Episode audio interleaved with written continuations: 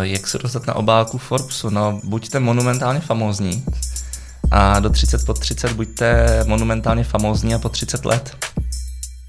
Ahoj, já jsem Michala Gregorová a vítám vás u Cinkátka, podcastu o tématech, která nás Mytonu baví. Co jsme zač? Už 20 let stavíme internetové firmy, které používá i vaše mamka nebo kamarádi. Taky se rádi povídáme s lidmi, kteří vědí více než my. Dnešní díly součástí vícedílné série na téma PR neboli Public Relations. Mým hostem je tentokrát redaktor Forbesu Zdravko Krstanov.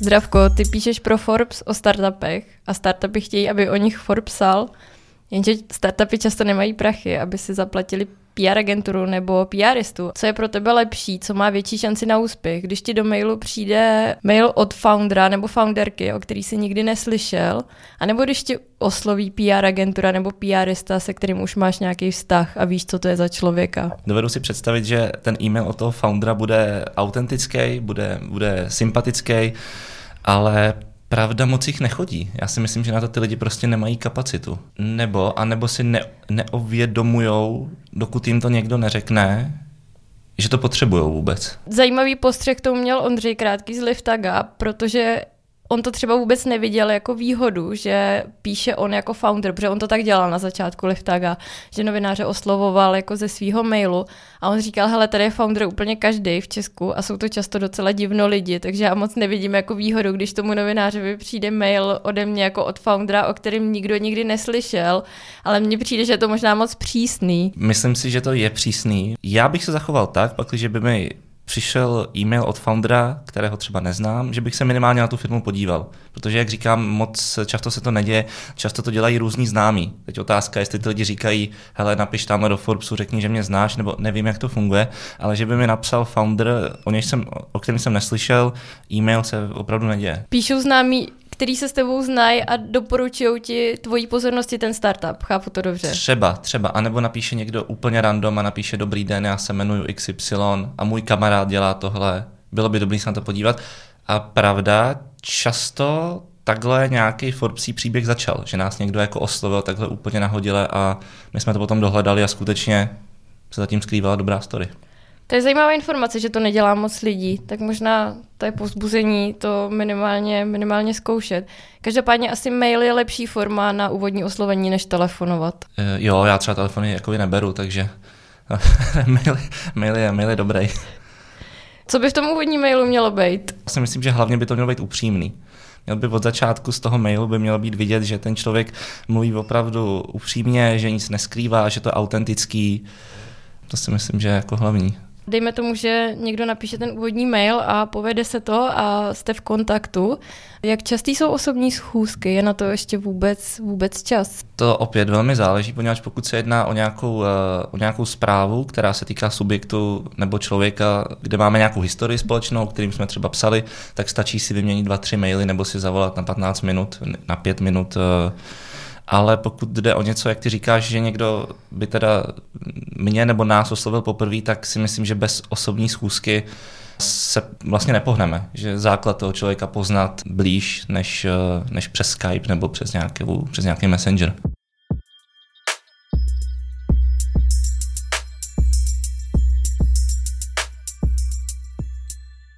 Obecně v tvojí práci jsou PRisti spíš parťák nebo spíš brzda, kterou se ty jako novinář snažíš obejít a snaží se dostat do spojení přímo s člověkem v té dané firmě, kterou tu informaci má? Když to zúžím eh, na nás jako na Forbes, nebo konkrétně na mě, abych nevystupoval za celou firmu, tak eh, je to pravda je na obou, na obou koncích toho tvrzení, že jednak eh, jsou PRisti, kteří jsou pro mě parťáci, který mi dávají dobrý obsah a který jsou vlastně mnohem responsivnější a rychlejší, co se týče těch reakcí, než ty foundry.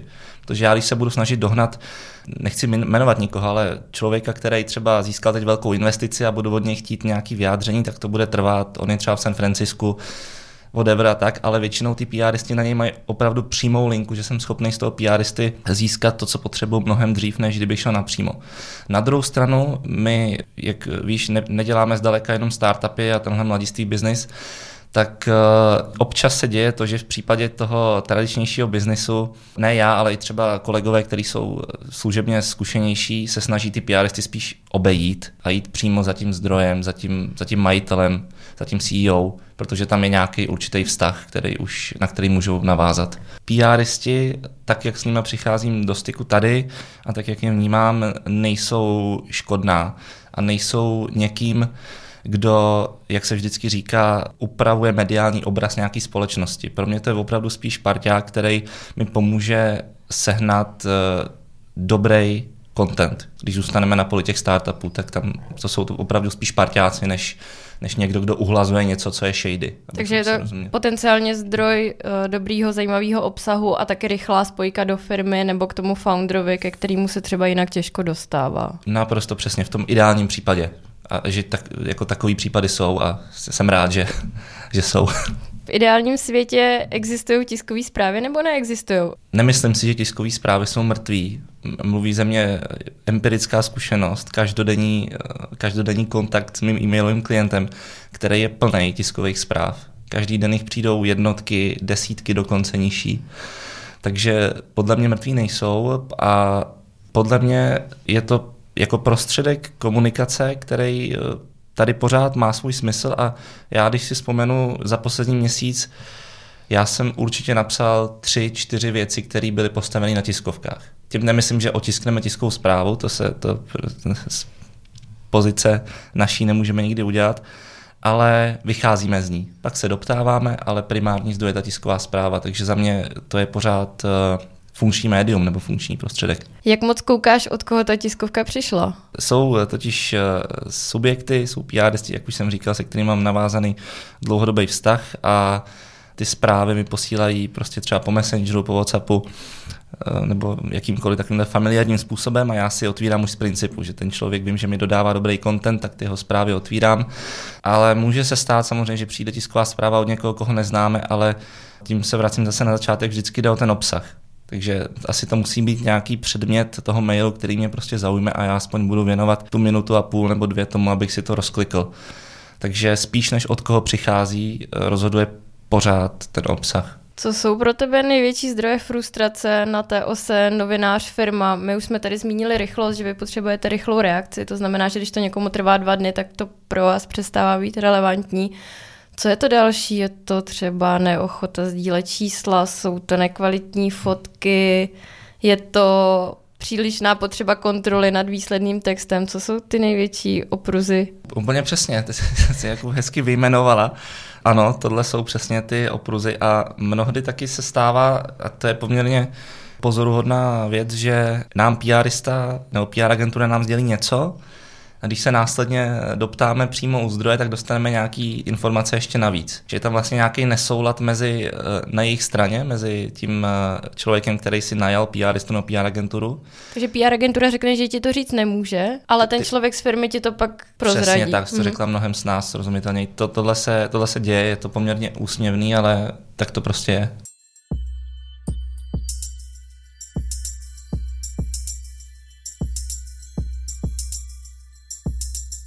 Je ještě něco, co bys firmám zkázal. Pokud chcete, aby se o vás psalo, tak prosím vás, uvědomte si, že... Pokud chcete, aby se o vás psalo, buďte něčím zajímavý a, a dělejte něco, co je, co je dobrý. Jako. Uměl bys dát příklad jednoho, dvou startupů z poslední doby, který tě jako zaujali, i když jsou třeba na startu. Možná z toho by bylo hezky vidět, proč je to atraktivní pro Forbes a proč jste se o nich rozhodli psát? Daytrip. Daytrip je podle mě naprosto, naprosto skvělý startup se super zakladatelským týmem, s Marketou Blahovou, Tomášem Turkem, který dělá z ničeho něco, který přichází na trh, kde vlastně podobný produkt není. Pokud by to někdo z posluchačů nevěděl, tak Daytrip eh, úplně zjednodušeně dělá takový meziměstský transfery po Evropě vlastně s výkladem. Je to takový bolt na dlouhé vzdálenosti s řidičem, který má cestou o těch místech, jimiž projíždí vědět něco víc než řidič boltu, že? ten většinou neumí ani česky třeba. To si myslím, že je fakt eh, hodně dobrý startup, který se dlouho, dlouho držel tak pod povrchem, že o něm tolik lidí neví a myslím si, že o něm ještě hodně uslyšíme. A jak se to stalo, že se dostal do tvojí pozornosti? Stalo se tam něco zásadního v tom jejich life cyclu, nebo ti na ně dal někdo tip? V roce 2000 snad 16 nebo 17 jsem viděl na jednom eh, pódiu pitchovat Tomáše Turka. Dělal se jeden z takových těch klasických eventů, kde sedí tři investoři a ty máš tři minuty na to, aby se jako prodal. Tak tam jsem eh, Tomáše viděl a hrozně mě to zaujalo a od té doby eh, jsem ho nějak nepřestal sledovat. Teď nemyslím, že ho sleduju jako, jak intenzivně, ale, ale snažím se dávat pozor, když se tam něco zajímavého stane. Stane se ti někdy, že tě firma odmítne, že nechce, aby se o nich psalo. A teď myslím, že i s tím, že ty do toho jdeš s pozitivním záměrem, že ti to přijde zajímavý a oni o tu publicitu nestojí, rád bych to řekl co nejvíc obecně, aby se v tom nikdo nehledal, ale mnohdy je nějaký subjekt, nějaká firma, která opravdu chce dělat PR, ale zároveň přesně jak říkáš, nechce dát do popředí člověka, který skutečně tahá za ty nitky a předhazuje nám někoho, a teď to nemyslím pejorativně, Bčkovýho nebo Cčkovýho, prostě někoho v první řadě. Tak to se, to se samozřejmě děje. A neúplně rádi píšeme o takových firmách. Jak moc mají uh, firmy tendenci mluvit do výsledného textu? Jak moc uh, to chtějí mít pod kontrolou? A jak ty si třeba s nima nastavuješ vůbec očekávání, co se týče autorizace a toho, co se dá vlastně v tom výsledném textu změnit? Já bych snad řekl, že my dokonce tady interně používáme eh, ne termín autorizace, ale gentleman's agreement, Tudíž ty, ty moje očekávání jsou taková, když někam pošlu text na v vozovkách autorizaci, že eh, ten PRista nebo PRista v kombinaci s tou firmou eh, se podívá na to, jestli tam není faktická chyba. Jsme, a to si myslím, že nepřeháním, docela alergický na to, když se někdo snaží přepisovat stylistické věci, když se někdo snaží upravovat kontext, když se někdo snaží popřít něco, co na tom rozhovoru řekl, tak to je pak docela problém. A stalo se nejednou, že jsme prostě ignorovali takový požadavek a tu věc vydali tak, jak jsme byli přesvědčení, že to je správně.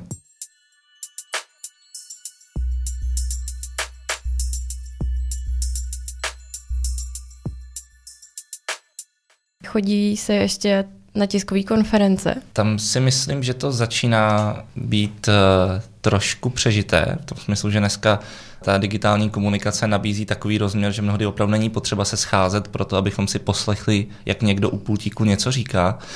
Eh, na druhou stranu typicky chodí se na eh, tiskové konference třeba velkých investičních skupin, u kterých není často není jiná šance, jak ty lidi nějak třeba vidět a zkusit se z nich něco dostat. Takže tam si myslím, že to pořád má svůj prostor. A druhý případ, kde to má svůj prostor, a to souvisí s těmi startupy, když někdo má nějakou technologii, když někdo představuje nějaký tool, nějaký hardware, něco, co je opravdu dobré vidět, vyzkoušet si, osahat, tak tam si myslím, že tisková konference má prostě nezaměnitelné místo.